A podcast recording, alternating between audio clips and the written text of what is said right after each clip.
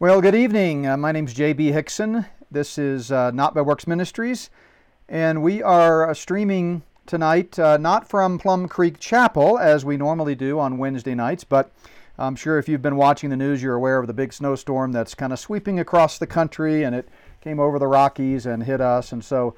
Uh, roads are still pretty treacherous, and I know out, where we live, we got about eight inches or so, and closer to the mountain, they got uh, quite a bit more. So, anyway, once again, we were not able to meet live and in person, but instead, we are going to have our midweek Bible study by live stream. So I know we always have quite a few people that join us uh, strictly by live stream, but tonight we'll have uh, even more as our usual in house uh, group is not able to make it out, and I know many of them will be joining us by uh, live stream. So uh, I want to remind you, too, those of you, we have quite a few that live stream uh, all of our regular uh, services from Plum Creek Chapel. If you're ever in the Denver area, we'd love to have you come visit in person at Plum Creek Chapel uh, in, uh, in Sedalia. So uh, keep that uh, in mind.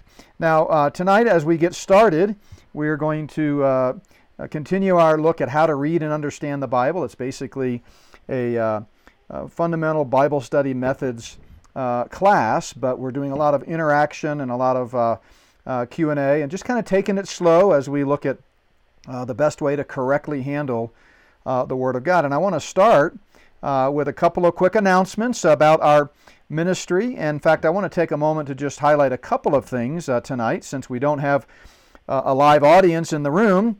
Uh, and there won't be any questions in that regard. I've got a little bit more time, and I thought I'd take advantage of this for just a moment or two to mention some announcements. So, we always remind you of our Tuesday podcast every Tuesday. Uh, I am on the Christian Underground News Network, and yesterday our podcast topic was Bible prophecy, current events, and evangelism. And wow, what a wonderful hour long discussion that was with uh, Curtis Chamberlain. and um, encourage you to check that out and listen to that if you haven't already. Uh, you can go to the Not by Works website and uh, click on resources and then podcasts. Or if you have the Not by Works app, don't forget to download uh, the free app, by the way. Just search for uh, Ministry One on uh, uh, your app store. Look for that little purple cross that you see uh, circled there. And once you've downloaded it, uh, you can follow the instructions at Not by Works website and how to install it and set it up with Not by Works Ministries. But either way, whether you're on the app or just on any podcast provider, Apple, Google, Pandora, Spotify, you name it, uh, we're there and uh, look for Not by Works Ministries. And I really encourage you to listen to that uh, interview yesterday. Really kind of ties together why we believe Bible prophecy is so critical and how that relates to the Great Commission and evangelism and how we can share Christ with others. Also, I want to remind you of our ongoing series on what lies ahead, a biblical overview of the end times. Uh, those are available on by video uh, or as a podcast, uh, totally free. You can check those out at notbyworks.org. And by the way, I haven't mentioned this in a long time, but I encourage you to sign up for the Not by Works uh, newsletter. We have several thousand people on our list, and it's just a great way to uh, stay in touch with what's going on at Not by Works. Every time we maybe post a new video or have a special conference or speaking engagement, or maybe we have something special going on at our home church, Plum Creek Chapel, uh, we'll send out reminders. I'll send out uh, not a lot from Not by Works, maybe one a week. Uh, in fact, this one that we sent out today was the first one in two or three weeks. So it just kind of ebbs and flows depending on uh, what's going on with our ministry. and it's just a great way to stay in touch with us and stay connected to all of the, uh, the great resources available uh, through Not by Works Ministries. And then finally, you know, we're talking about this idea of how to read and understand the Bible. And I thought I want to mention and actually, I got an email that kind of reminded me of this and made me think, you know, I really need to mention this. I haven't mentioned it, I don't think, at all in the 12 sessions or 11 sessions that we've had before tonight. But we at Not by Works, we have put together a formal, uh, sort of academic uh, Bible study methods course. and it's uh, completely self paced, self contained. You can go at your own pace. Uh, but it's, uh, you know, seminary level uh, teaching. You know, I taught hermeneutics, which is the technical term for Bible study methods, for many, many years, both at the college and uh, seminary levels. And so I've put this course together from all the materials that I've uh, used. Of course, a lot of this same content you're getting in this midweek study, but we're not kind of coming at it quite as deeply and detailed. It's more of an interactive uh, lay level study. So if you'd like to dig a little deeper into something you're interested in, uh, I encourage you to go to our website. And uh, let me tell you how to get there. If you go to the website here and, uh, and you click on uh, these highlight carousels here, we're always highlighting several things. Uh, just kind of scroll through them until you get to the one that talks about the Bible Study Methods course. And uh, naturally, when I went to the website here, it was already cycling through. But here it is. You, you find this one and you click on it, and it takes you to a page on our website that tells you everything you need to know about this course. Um, and uh, you know it's it's got a 38-page study guide or 24 detailed lessons with reading assignments, recommended textbooks, a lot of video and audio lectures. You work at your own pace. But here's the best part: if you decide this is something for you and you want to take the course, uh, we've uh, created an articulation agreement with Cornerstone Bible Institute. And frankly, I know there's some other Bible colleges out there that would also accept uh, credits for this course. Uh, and so if you decide, hey, this I really enjoyed this, I'd like to further my education, you can always uh, take online classes at one of these uh, other institutes and really dig a little deeper into the Word of God. So check that out. again, it's you know it's it's not for everybody, but I just wanted to mention it that uh, it's there. We've got, I think, five uh, students right now, not by works uh, folks, that are uh, across the country that are participating in it. And I'm available to answer questions and uh, dialogue a little bit as you work your way through it. But again, it's totally self paced. You don't have to show up at a class or show up online at a certain time. We just give you the material, well organized with the study guide, and you work your way uh, through it. So, with that, I'm excited about our continuing study of figures of speech which is what we've been uh, talking about. I'm a little disappointed, I have to say, that you know we were hoping this week to do a sort of a class exercise and some interaction. And those of you that were in house last week, and if you watched the video you, or the live stream and video, you heard me refer to that. Um, we'll have to hold off on that for another week, Lord willing. Uh, if we're not preempted by more weather, we'll meet uh, in in person uh, next week and I'll be live streaming uh, from uh, Plum Creek Chapel. So we'll hold off on that class exercise, but what it did do is it gave me uh, some time uh, yesterday and today to really kind of put some more thoughts together about figures of speech. And so I've actually updated uh, some of the information, and I want to talk a little bit more about it. I'll go through uh, some uh, suggested resources on how to study figures of speech, and then we're going to look at a lot of scripture tonight uh, illustrating why figures of speech are important. Uh, but before we get to that, let's uh, review our five steps in the Bible study process. It's been a while since we've uh, looked at these, but this is the paradigm that I use for how to study the Bible. Uh, nothing magical about these five steps. You know, some other scholars might list six or seven. Some people might narrow it down to, to three. Um, but I found this to be a helpful uh, paradigm uh, through the years, and I've used it in classes for many, many years. So it starts with the Bible, and you study the Bible in its literal, grammatical, historical uh, context. And so, frankly, all that we've been studying for the last several weeks about figures of speech and other things, and what we're going to be covering with the you know continued look at the 24 basic rules for uh, Bible study, uh, all of that is part of step one in uh, in my paradigm. You have to you know, get it right out of the chute before you can move down the steps and begin to compare Scripture with Scripture, for example. Because if you're not handling it correctly to begin with from a literal, grammatical, historical approach, then your connecting of the dots is going to be off. So, step one is kind of really what this course is all about, but I wanted to make sure uh, that we see the Bible study process in its bigger picture. And uh, so that's what we mean by the five steps in the Bible study process. So step one is uh, the LGH method, the literal grammatical historical method. Then you compare Scripture with Scripture. You cross-reference. You see what the Bible as a whole uh, has to say about a particular um, issue that, that came up in your base passage that you started with. And then at step three, having done all of that, you sort of begin to formulate a clear belief statement. You articulate uh, in writing uh, what you've concluded. So, step three is where you document your conclusions, you might say. And for a lot of people, that's where they stop because at that point, in theory anyway, if you've done the process right, you've come up with the accurate interpretation of a particular a passage of Scripture. And by the way, I got great feedback from a lot of our online uh, viewers and, and video viewers about last week's discussion about uh, singularity of meaning. And what a great, uh, I loved last week. We had a great time. It was good discussion. I was energized and, uh, and I just uh, wished it could have kept going. In fact, we did go a little bit long uh, last week. so I encourage you, if you haven't watched last week, which was part 11 in this series, go back and watch that. Um, but in theory, if you've if you've done this correctly and you've arrived at the in, in, in, you know, accurate interpretation, for a lot of people, that's where it stops. You know, they can sort of check a box and say, I looked at the scripture, I studied it in its context, I compared other scripture, made sure it's consistent with the teaching of God's Word as a whole, and I made my conclusion. I'm done. But that's not what Bible study is all about. As we said, there are two more steps. And so you must then move on beyond the development phase of figuring out the interpretation to the application phase or the implementation phase. And that's where you take what you've concluded and you use it to validate or invalidate truth claims from everywhere else in the world. Uh, that's step four.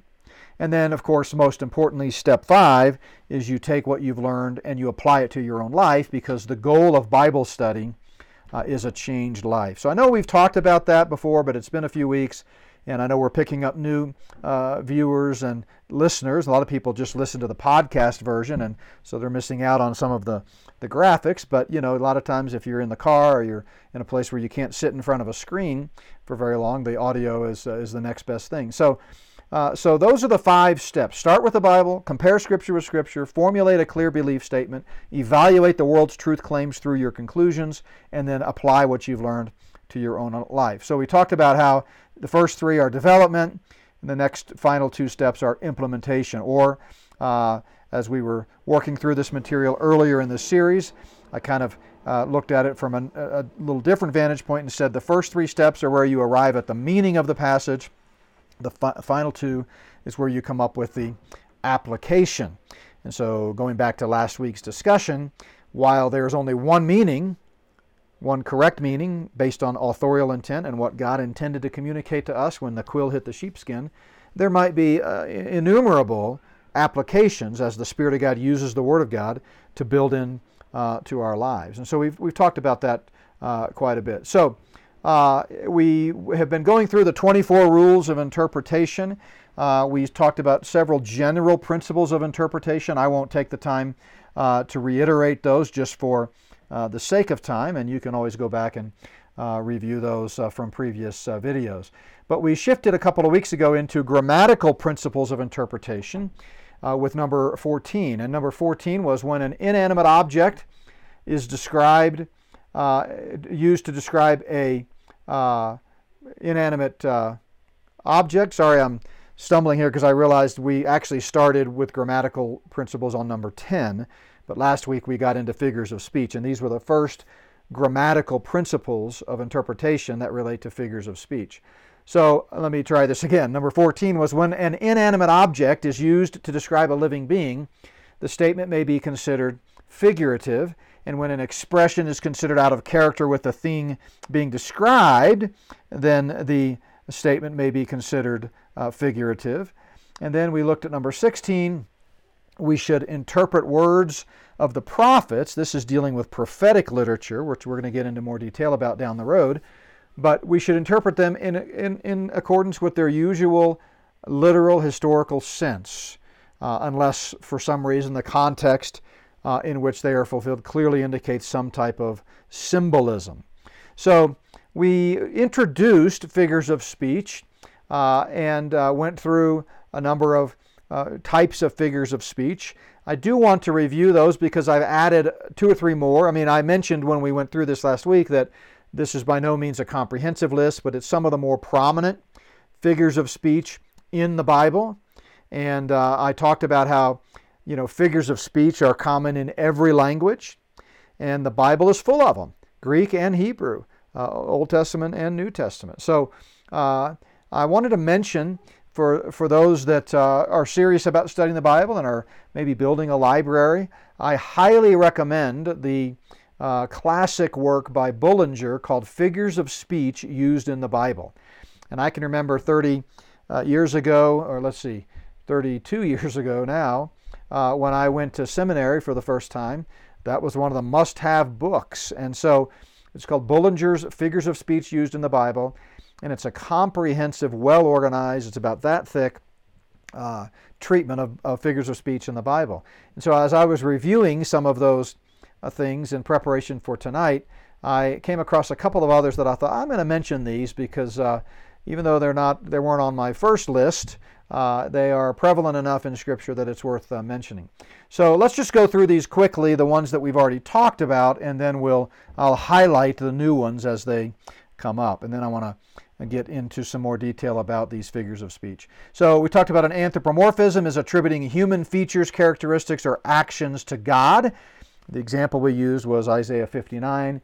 Uh, of course, there are many examples. Uh, and when we get to our exercise, which we'll do next week, uh, and when, assuming we meet in person, you're, you're going to see that some of the examples that I give uh, are an example of anthropomorphism. But the Lord's hand is not so short that it cannot save, neither is his ear so dull that it cannot hear. Clearly, God is spirit. He doesn't have human flesh. He does not have hands or ears. This is an anthropomorphism. Uh, a euphemism is the use of a less offensive expression to indicate a more offensive expression, to kind of be more polite. We talked about 1 Corinthians 11, where it uses the phrase fallen asleep as a euphemism for death. Then we mentioned hyperbole is another common figure of speech, which is when you use an exaggeration to make a point, to, to really say more than is literally meant. And so Jesus in the Sermon on the Mount uh, cautions the Pharisees when you give to the needy, do not announce it with trumpets. Well, he wasn't uh, thinking anything about physical, literal trumpets here. What he was saying is don't brag about it, don't be showy about it, uh, that kind of thing. A merism is uh, when we substitute two contrasting or opposite parts uh, to kind of represent uh, the whole. And so we talked about Psalm 139, verse 2 Thou dost know when I sit down and when I rise up.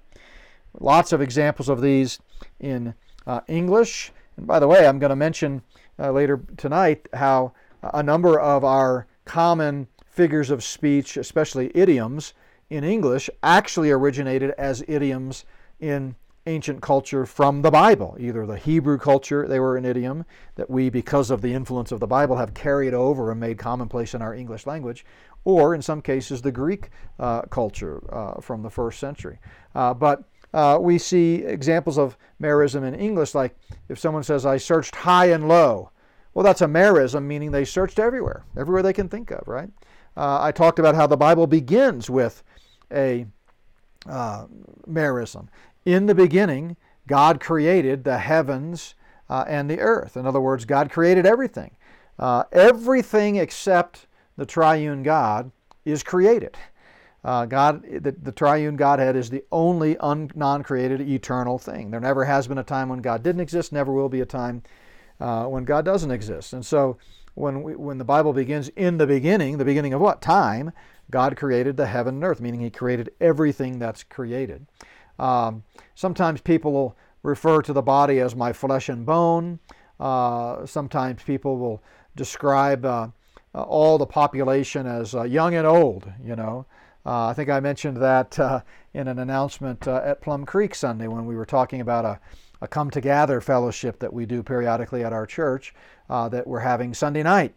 And I said, "Hey, come one, come all. It's a, it's a for young and old, or all ages, you know. So young and old is an example of merism, and we we gave uh, several others. Uh, the next figure of speech, I think we talked about this one also last week, is a metaphor, which is basically the most rudimentary kind of figure of speech. It's just a simple comparison.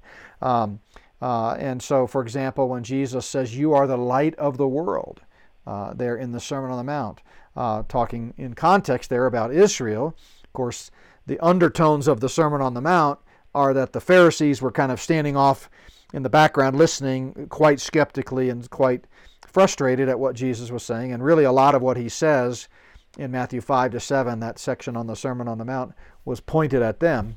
But the, the crowds gathered on the hillside uh, needed to know that really their purpose, and it's true of the church today as well, was to be a light to the pagan Gentile world. So that's just a simple metaphor.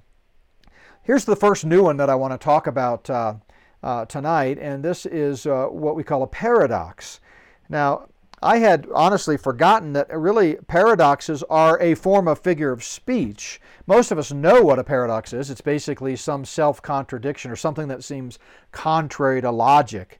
Um, and in fact, I had sketched out a Christmas message to do. I think I was going to do it Christmas Eve uh, on uh, Christmas paradoxes. I forget what I was going to title the message, but uh, that's going to have to wait till next Christmas because, of course, I got sick and my family and many others in our church were sick over the holidays and missed uh, a couple of weeks there. But anyway, so we know what a paradox is, but really a paradox is a form of a, of literary technique. It's a type of figure of speech.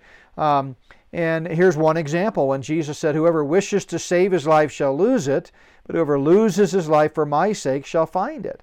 Well, wait a minute, how can it be both? It's a, it's a, a seeming contradiction. But paradoxes are a figure of speech that cause people to go, just like I just illustrated, wait a minute, what? What does that mean? And it, ca- it gets our attention and causes us to look a little closer and really figure out uh, what is being uh, said there. So watch out for paradoxes. They ought to catch your attention. And uh, the way to handle paradoxes is to dig deeper and say, what's the real message behind this seeming uh, contradiction? We talked about metonymy last week. A metonym is when you substitute one word for a phrase or concept or another word that's associated with it. So, uh, lips, for example, is a metonym in Matthew 15:8 for words, right? Uh, these people honor me with their lips. Well, they weren't literally honoring Jesus with their lips. He's talking here about the self righteous Pharisees. Uh, he's saying, what they're saying, they give lip service, that's where that phrase comes from, uh, but, but their actions are far from it. Their heart really isn't in it. So that's a uh, metonym, or it's an example of metonymy. Personification is when you ascribe human characteristics or actions to an inanimate object. So when Isaiah the prophet said, The moon will be abashed and the sun ashamed, that's an example of personification. Here's another one that we haven't talked about before, but is a pretty common figure of speech to watch for in Scripture. And, and again, I, I want to uh, mention that it may seem like we're spending um, you know, more time than you might think we should on figures of speech, but studying the Bible begins with observation and really paying close attention to what the words on the page mean. And because there are so many figures of speech out there, uh, it's, it's important to be able to identify them, recognize them, and handle them uh, correctly. So it really is a worthwhile uh, study. In fact, uh, another uh, great book I would like to recommend uh, is by Howard Hendricks, who was a professor of mine. I'm going to talk about him here in a moment. But his, his book, he's with the Lord now, but his famous book, Living by the Book, has been used as a textbook in Bible study methods courses all across the country for colleges and seminaries, even. I've used it in two or three different academic uh, settings. And in that book, he has an entire chapter on figures of the speech, uh, on figures of speech. And we're going to actually borrow some material from him in a moment, and I'll give him credit when I do. But uh, an apostrophe, and he mentions them, that's why I brought that up. Um, an apostrophe is a figure of speech where the direct address of an absent or imaginary person or personified abstraction takes place. In other words, you begin to speak to something that's inanimate, sort of as a side note or in a digression or almost a parenthetical from what you're saying. For example, uh, Paul, quoting uh, Hosea here, says uh, after his br- brilliant uh, revelation about the resurrection and how va- you know vital the resurrection is. If there's no resurrection, then our faith is in vain. And he talks about the ultimate victory that the resurrection of the body uh, has. We talked about that actually Sunday. If you haven't watched our What Lies Ahead, I think it was part 44 or something like that. But we talked about the reasons for the second coming, and we, we mentioned that to, to resurrect the bodies of Old Testament saints at Christ's second coming. And so it's, it's so vital to God's plan of the ages that this mortal will put on immortality. But in that context, Paul says this, again quoting the prophet Hosea O death, where is your victory? O death, where is your sting? Well, who's he talking to? Well, it's an apostrophe. It's a, it's, he's, he's addressing a concept, an, an inanimate object, to make a point, right? Uh, in this case, to, to reiterate the idea that death is no more, that the final victory over death has been won. Jesus Christ defeated death, hell, and the grave at the resurrection. Uh, simile is one we already talked about, and most people know this just from their basic uh, English uh, comp classes that they uh, took. Uh, a comparison using like or as. So, Psalm 1, he will be like a tree firmly planted by streams of water. Like a tree, there is a simile. Then you've got synecdoche. This is a substitution of the part for the whole or the whole for the part. Uh, so, hear, O shepherd of Israel, you who lead Joseph like a flock. So, Joseph there is a synecdoche for Israel. Joseph, of course, is uh, one of the 12 sons of Jacob, the patriarch, who became Israel, whose name was changed to Israel.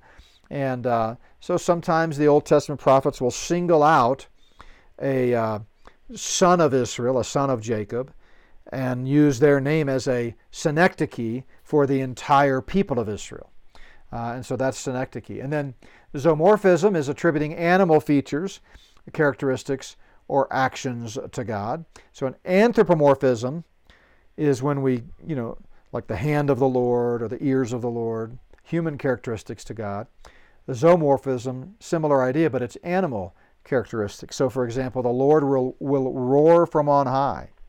Or when Jesus said uh, in Matthew 23, O Jerusalem, Jerusalem, how I've always wanted to gather you uh, under my wings like a chicken ga- uh, gathers her hen. So that's got a simile, but when he talks about my wings, that's a zoomorphism because, of course, Jesus doesn't have wings. He's, a, he's uh, attributing animal features to himself. Uh, litotes, uh, we talked a lot about this one, is when you emphasize a positive by denying its negative. Uh, the idea here is, uh, uh, you know, when you say things like not bad or uh, that was no small feat, you know. Um, he's no ordinary man. Uh, he's not the cleverest person I know, that kind of thing. It's, it's what you're really doing is emphasizing uh, the opposite. And uh, I think we talked about this last week. One of, uh, one of uh, the people present had a, I think it was Jeff, had a great observation that it not necessarily, I probably should have changed this, it's not necessarily positive or negative it's basically emphasizing the opposite, right? Uh, so you could, in the case of he's not, he's not the smartest person in the world. You're you're denying the positive by denying the negative. I mean, by emph- to emphasize the negative. Let me say that again. You're denying the positive to emphasize the negative. So basically, it's just anytime you see the word not, uh, think about uh, the fact could this be a litotes? Now, sometimes uh, it not just means not. I'm not going to church tonight because the roads are closed. You know, uh, that's not a litotes. That's just a negative statement.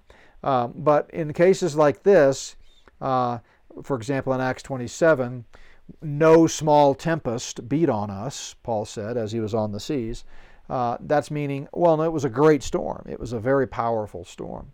So um, so we'll uh, we're going to come back to that. I've got in the exercise that we're going to do, Lord willing, next week. Um, it's the kind of thing you can't really do by live stream because I don't have any live uh, interaction.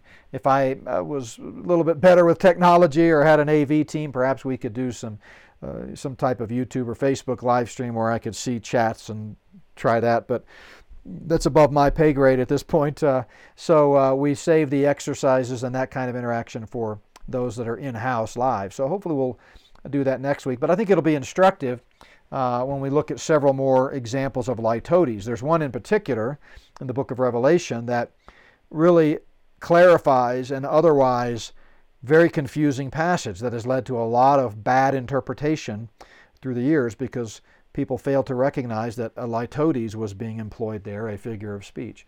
Um, another one that I added, and we did talk about this last week, but um, uh, I kind of uh, mentioned it as a not really in the class of figures of speech. Well, I want to uh, clarify that.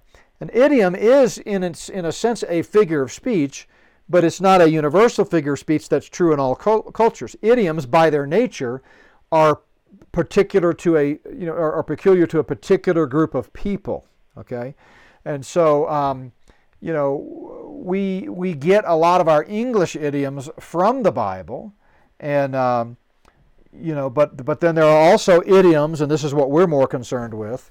Um, you know, if you look up idioms in the Bible, most of the time it's going to take you to examples of common English idioms today, uh, like, you know, apple of my eye, or uh, let me catch my breath, or let me, you know, this is a drop in the bucket, that originated from the Bible. And that's kind of an interesting study, too. I might mention a few more of those here in a second. But what we're concerned with in this study of how to read and understand the Bible is when there are certain phrases that are used uh, in the Bible that are idiomatic in the say in the Hebrew culture of the Old Testament and mean nothing to us. So we have we need to do a little digging, you know, and so a lot of bad theology and bad Bible interpretation has uh, been born out of a failure to recognize this as an idiom and what it really means is such and such. Um, so uh, let me mention. So, so the example that I have on the screen here is uh, uh, in Judges 15, verse 1. Samson said, "I will go into my wife in her room." Well, what does that mean? In Hebrew, that's just a way of saying I'm going to consummate, right? Uh, we're going to have relations together. Uh, but the, the, Hebrew idiom is I'll just go into my into her room is the idea. Uh, here are a couple other interesting um, idioms that you may or may not uh, recognize came from the Bible, but we use them a lot. I mentioned uh, "let me catch my breath," which of course means you know give me some time. Uh, Job was questioning the purposes of his suffering, and he said to God, "He would not let me catch my breath, but would overwhelm me with misery." So uh, interesting, isn't it, that that phrase "catch my breath" in English comes from, you know, the Hebrew Scriptures and, and frankly one of the oldest books in the Old Testament, Job. Um, a drop in the bucket, which of course means a very small, insignificant amount. Um, and uh, when you go to Isaiah chapter 40, uh, Isaiah was, uh, the prophet was talking about God's sovereignty, and he says, Surely the nations are like a drop in a bucket they are regarded as dust on the scales. He weighs the islands as though they were fine dust. And boy, what a great reminder uh, that God laughs when these Luciferian, you know, global elitists are trying to take over the world. Um, Isaiah reminds us, no, they're just a drop in the bucket. They're nothing. They're, God can just brush them aside because God is sovereign uh, or the apple of, an, of, one's eye. Israel is called the apple of God's eye. Psalm 17, um, the, the psalmist himself asks for God's protection, saying, Keep me as the apple of your eye. It just means something very dear, you know. Um, so there are other, uh, you know, uh, idioms that we use uh, in English that uh, we might more readily recognize as coming from the Bible, like casting the first stone. Uh, Jesus said he was without sin, let him cast the first stone. Um, you know, when we talk about by the skin of your teeth, uh, that's uh, Job 19, verse 20. Um, uh, when we talk about um, taking someone under your wing, that actually, you know, is the one I mentioned earlier where Jesus says that in Matthew 23, and it comes from the Old Testament, Psalm 17, and several other Psalms. But it means, you know, care for them, take, take special attention to them, take them under your wing. Uh, a big one that I'm sure you've all heard of is the handwriting on the wall, right? You know, you're trying to wait for a sign and you're, you know, you're wondering, I'm just waiting for the handwriting on the wall, or I, I can see the handwriting on the wall, right? I can see clearly what this, what, what's happening or what, what this means. Well, of course, that comes from Daniel when God, the finger of God, actually wrote on the wall. So we use that phrase, handwriting on the wall, but comes from uh, Scripture. The idea of something set in stone comes from Exodus. Uh, a good Samaritan, well, today that's an idiom in English. and, and, and probably in many other uh, cultures as well, for someone who does something nice uh, unexpectedly. Um, uh, the whole idea of extending an olive branch, where does that come from? Uh, well, it comes from Genesis and the flood. Um, missing the mark. Well, that comes from the New Testament concept of sin. Hamartia means to miss the mark. So you kind of get the idea, but those are a few uh, idioms just as a side note that I thought uh, it's interesting to point out. And there are many more that, uh, that we use that someone in another culture might or might not understand what we mean. For example, when we say, I've seen the handwriting on the wall, especially if it's a, a pagan culture that really has not been evangelized or doesn't have access to Bibles as readily as we do. Uh, so, but we, we adopted those idioms uh, from, you know, from the Bible, or we, we, they originated from the Bible. So, with that review, coupled with a mixture of a few new figures of speech that I wanted to bring into play, uh, we want to ask the question how can you discern whether a text is intended to be taken literally or figuratively? And there are some general rules and principles. Um, in other words, there is a methodology of how to study the Bible. We've been going through 24 uh, rules, and we're through whatever it was, 15 or 16, and, and kind of digressing now as a subheading under rules about figures of speech. Uh, and most of these are not complicated. They're pretty basic and they make sense when you think about it. But I wanted to introduce these 10 rules for discerning the literal versus the figurative meaning uh, by uh, uh, returning once again to Howard Hendricks and his great book, Living by the Book. Highly recommend it. It ought to be on your shelf along with Bullinger's Figures of Speech. But uh, he, and I can remember him doing this kind of thing in class. He was just a the consummate uh, lecturer, just captivating, and just had a way of communicating. If you ever, if you ever heard him speak, again, he's with the Lord now, uh, you, you, know what a gifted communicator he was. But I'm uh, going to read for you the you know, introduction that he gives in his book to why it is important to understand figures of speech. So it goes like this An old, old man sat before his twelve sons. His eyes had failed, but his insight had not. And knowing that his time was drawing near, he wished to pronounce his vision of each of his sons' future. They stood waiting, respectful in their silence. Finally, the Ancient One spoke Come close, my sons. Listen carefully to what your father tells you. The gathered successors leaned closer, straining to hear. Robert, the oldest, occupied a central position. It was to him that the wheezing voice spoke first. Robert, you are the first, my pride and joy, but you are boiling water, and you shall be first no longer. The young man's face fell, fighting back shame and rage, but he dared not reply. The old man was continuing without a pause. Stephen and Lawrence, you are thieves and murderers. To you I leave no blessing, only a curse. John, you are a lion's club, and so you will rule. But someday you will wash your clothes in wine. Zachary is a seaport where ships will find harbor. Ian is nothing but a wild mule, satisfied with anyone who feeds him. He will spend his days in forced labor. Daniel, you're a snake lying in the road. You will strike at your brothers and be their judge. George, you're a bandit. You will rob and be robbed and live in uncertainty. Alan loves the choicest of meats, but he will spend his days cooking, not eating. Nathan is a deer on the run. His words will leap and dance. Jonathan, you are my tree along the cool river bank. You will grow and prosper and shade all your brothers. To you will come the blessings of my fathers, and through you will pass the blessings to my descendants.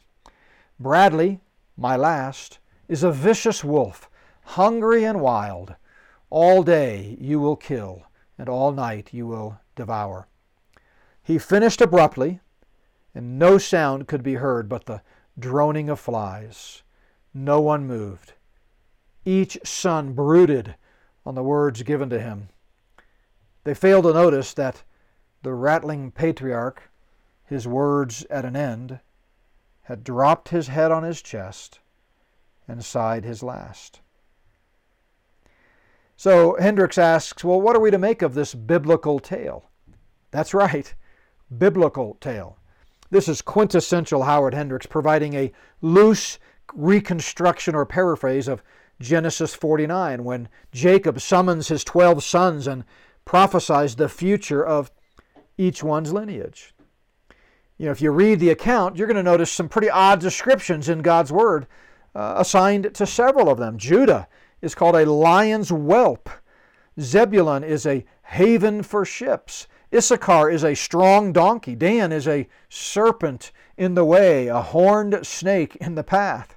Naphtali is a doe let loose, and Joseph is a fruitful bough by a spring. Benjamin is a ravenous wolf. So, again, what are we to make of these descriptions? Are we to take them literally? If not, why not? And how do we know when Scripture is actually representing reality and when it merely describes reality using some kind of figure of speech? And that's where the issue of figurative language comes into play when it comes to interpreting Scripture. You know, we're, all familiar with figures of speech. We all use them routinely. You know, someone might say, I could have died of embarrassment. Well, I mean, that's a figure of speech. That's a you know, hyperbole. They didn't mean literally they're going to die. It means they were very embarrassed. Or someone might say, I guess I'll have to face the music. Well, that's an idiom, meaning I'm going to have to take responsibility and suffer the consequences. Uh, someone might say, so and so is mad as a hornet. Well, that's a simile. Not says nothing about actual hornets. It's just saying that person is particularly mad, like a hornet, right? When you stir up a hornet's nest. There's another figure of speech. Uh, you know, we could go on. He was bored to tears. I mean, most people, when they're bored, aren't crying. Although I've sat through a few lectures in my day of uh, continuing education that made me want to cry. And I, I suspect that over the years I've probably had some pretty bad sermons that made people cry. But uh, in general, when you say you're bored to tears, it just means you're really bored. It doesn't mean you were crying. Or don't let the cat out of the bag. And by the way, that one can be literal too. Uh, you sh- if you have a cat in a bag, by all means, please don't let him out. Uh, I threw that one in there for Z- Suzanne. But uh, anyway, uh, so figures of speech are, are a normal, natural uh, part of communication. And the biblical writers of Scripture were no different. They included in their writings, under the inspiration of the Holy Spirit, vivid images, peculiar ways of speaking, cultural idioms, and grammatical figures of speech. Um, you know, David said a, a person who follows God's word will be like a tree, but the wicked are like chaff. There's two similes right there in the beginning of uh, the book of Psalms. One of the ones that we used as a case study uh, some weeks ago was from the book of uh, Song of Solomon, where uh, in chapter 2, verse 1, the bride says that she is the rose of Sharon and the lily of the valleys. Um, and she calls her lover a gazelle or a young stag climbing on the mountains. Well, I mean, obviously, a literal interpretation and, and taking those words as literal reality would be absurd. They are metaphors, right? And the illustration we used several weeks ago in our case study was to point out that, contrary to what you find in a lot of uh, writings and in some of the hymns, you know, Lily of the Valley uh, and Rose of Sharon are not symbolic terms for Christ. There's nothing in the context that would lead us uh, to believe that. It's just a beautiful discussion going on uh, between uh, a bride and her lover. Um, so, uh, you know, we see figures of speech frequently. Um, sometimes they make for interesting reading, uh, especially when you go to apocalyptic literature like um, Ezekiel and Revelation. And by the way, we're going to, after we finish with figures of speech, next on my agenda is to talk about genre or types of biblical literature, which is another fascinating uh, study that uh, I think you know most people don't really uh, think about. They pick up the Bible and just read it and don't give you know any consideration to am I reading poetic literature? Am I reading epistolary literature? Am I reading uh, you know gospel narratives or historical narratives or prophetic literature? Um, um, so sometimes, again, especially in apocalyptic type literature, you know, it can be really fascinating reading. But what do they mean?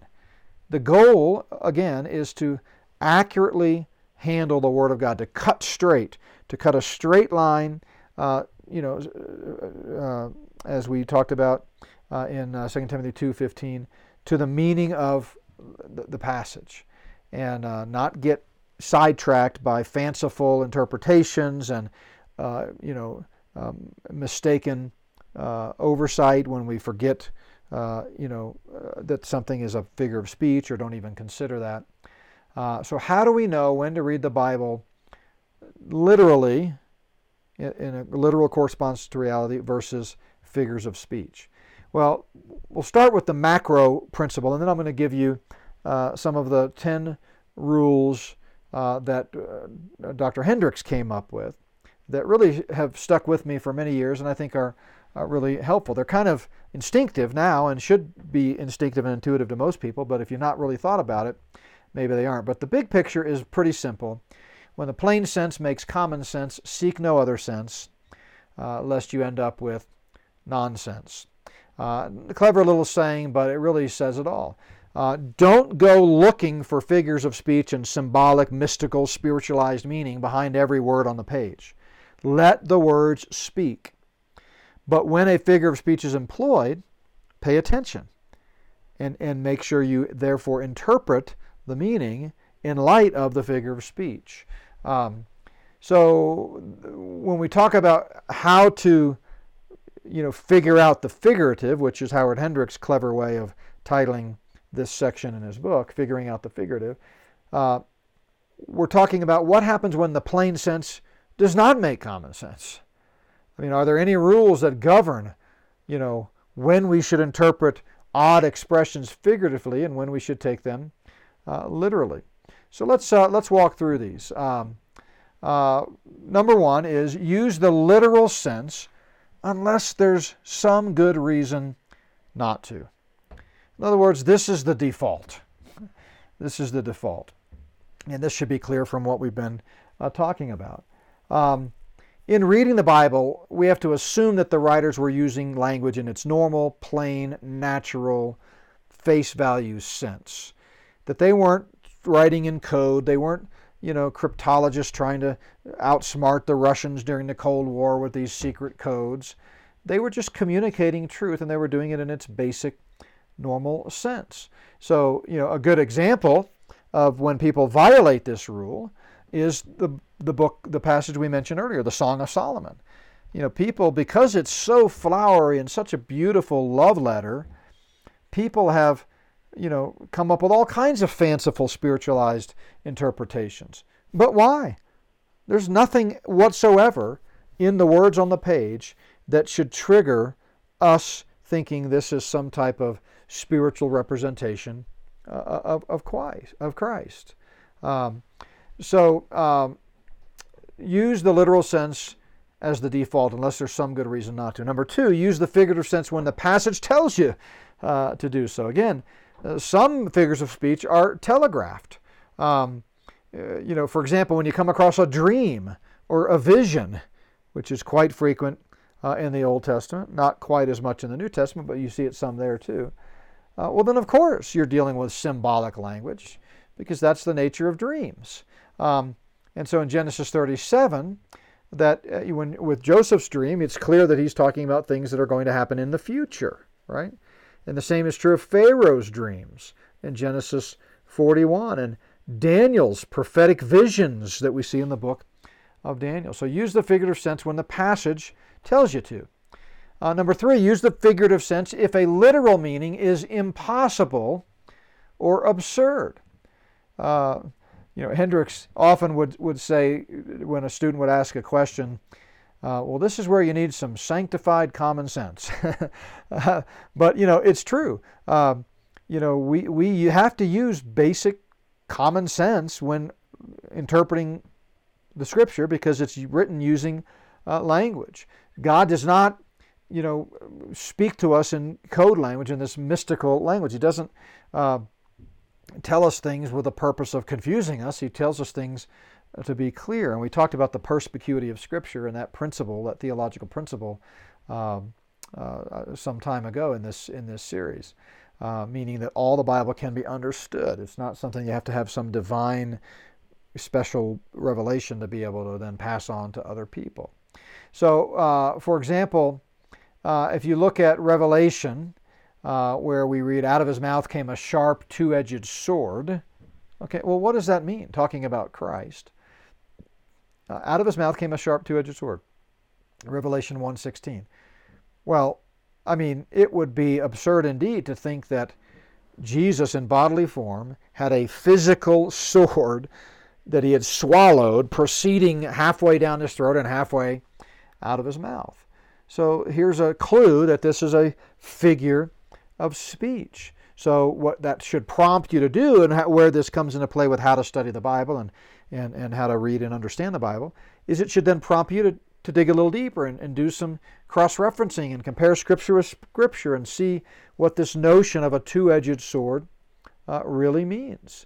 Um, and so, uh, you know, this is an example of where you should use the figurative sense if a literal meaning is impossible or absurd. Number four, use the figurative sense if a literal meaning would involve, involve something immoral.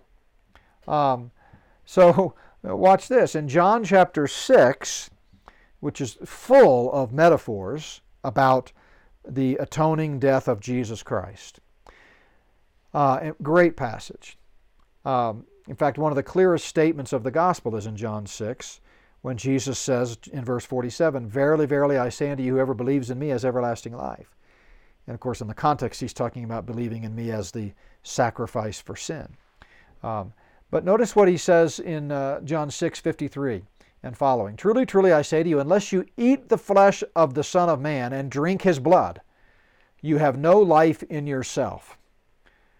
Well, clearly, that's a figure of speech. He's, he's using a metaphor there because to literally eat Jesus and drink his blood would, would turn you into cannibals, which the Old Testament law you know, explicitly uh, forbid, and it was repulsive in the Old Testament. And none of his listeners took it that way, obviously, because their very response was puzzlement. What does this mean? How can we eat the flesh? They, they said. So they were grappling with the problem of interpretation, like we sometimes do, or at least should, when something kind of raises an eyebrow. Um, others in the context after Jesus said that said, This is hard teaching. You know? Uh, so uh, clearly he was speaking figuratively they did not take it literally.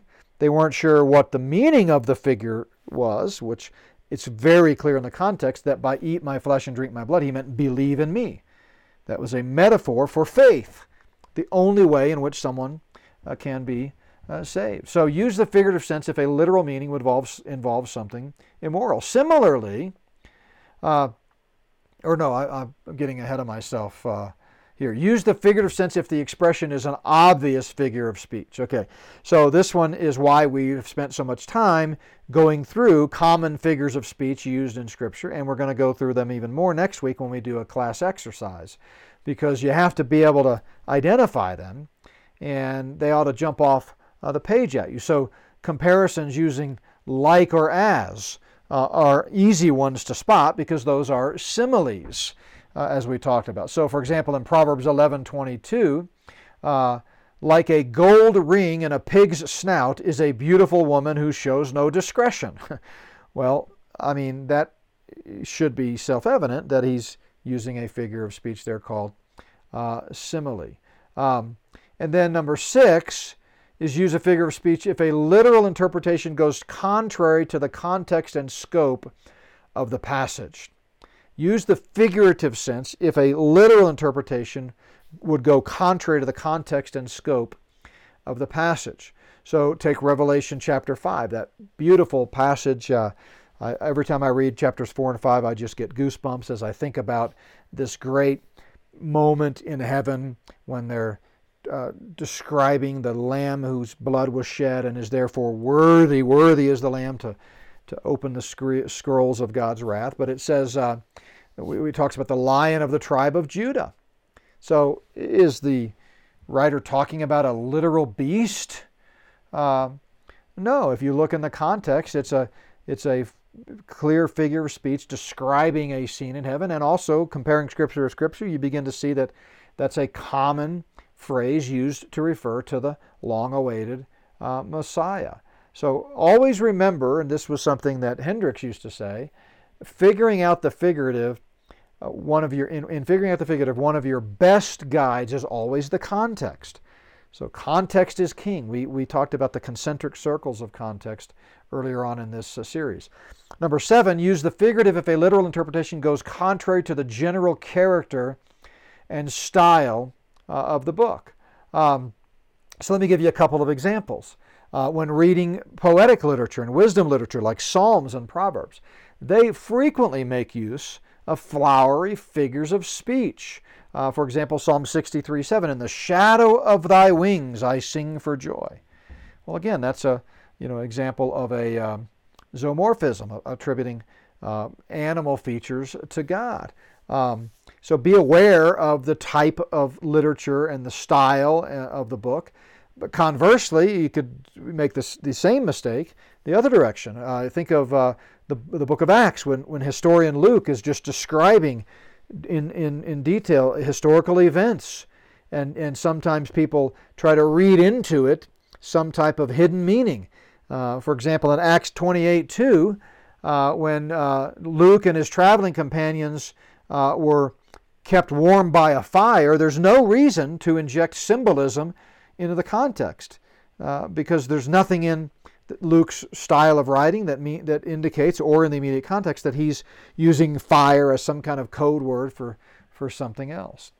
Uh, so use the figurative if a literal interpretation goes contrary to the general character and style of the book. Number eight, and I'm going to try, I know we're coming up on the end of the hour, but I want to try to finish these 10 rules so that next week we can really uh, dive into uh, putting this to use and do some uh, in class uh, look at several passages of Scripture. So, number eight, use the figurative sense if a literal interpretation goes contrary to the plan and purpose of the author. Again, context is crucial. You know, sometimes people will pull a verse, you know, out of context to support some view, and it sounds it sounds possible in isolation. You know, they'll make a statement, and then they'll tag a verse with it and say, such and such is true because this is what the Bible says, and you go, hmm, well that that kind of sounds uh, uh, sounds true. But then you go look at the context, and and it just doesn't fit. Uh, something's out of place, and so and it's a good habit when interpreting Scripture to always uh, you know look at the bigger picture. Remember, the smaller the passage being studied, the greater the chance uh, you know of error. Um, so you know, for example, going back to Psalm 1, uh, a person who delights in God's law will be like a well watered tree. And verse 3 adds, whatever he does will prosper. Well, people have the health, wealth, and prosperity gang has pulled that verse out of context and said, see, God wants to prosper us.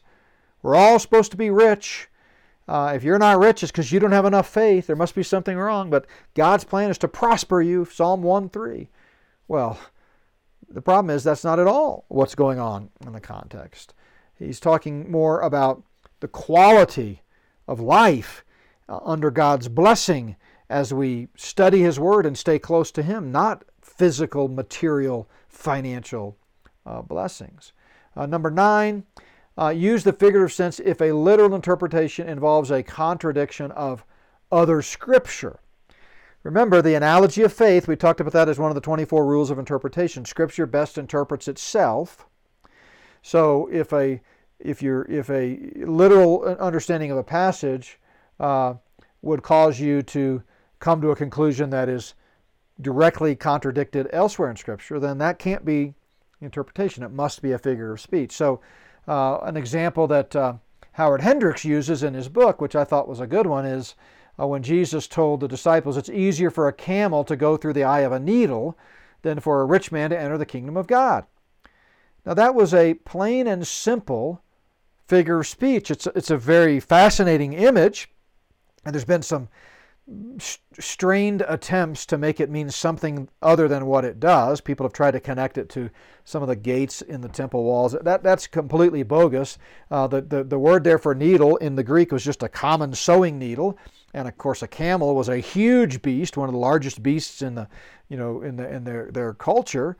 And so he was coming up with a with this word picture to say that it's it's hard for uh, you know, people to, for rich people to get saved.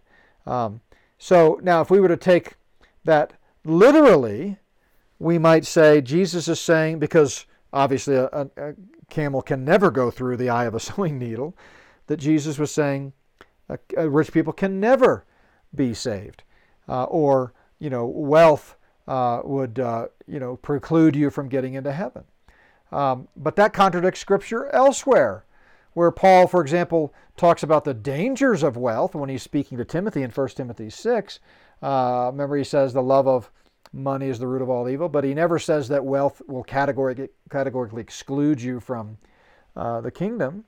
Um, but if you were to take just this passage in Mark 10, it's actually in all three go- synoptic gospels about the camel going through the eye of a needle, and that's all you had, you, you might conclude, well, rich people just simply can't get uh, into heaven.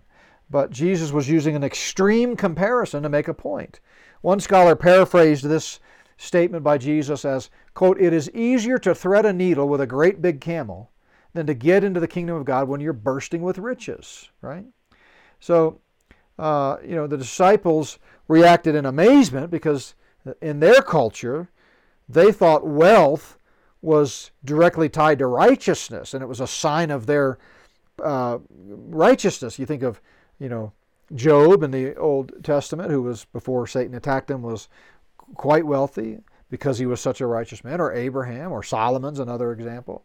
Um, but Jesus' point was that salvation is totally God's work, and you can't get into heaven based on your wealth. He wasn't saying that rich people can't get saved. So uh, that's an example where you know people come up with an interpretation that is contrary to Scripture. And similarly, and finally, here, number 10, use a figurative sense if a literal interpretation would involve a contradiction in doctrine. Of course, that flows from, you know, contradicting the Bible in other passages. Uh, but uh, think of 1 Corinthians chapter 3, where Paul says in verses 16 and 17, Do you not know that you are the temple of God? And the Spirit of God dwells in you. If any man destroys the temple of God, God will destroy him.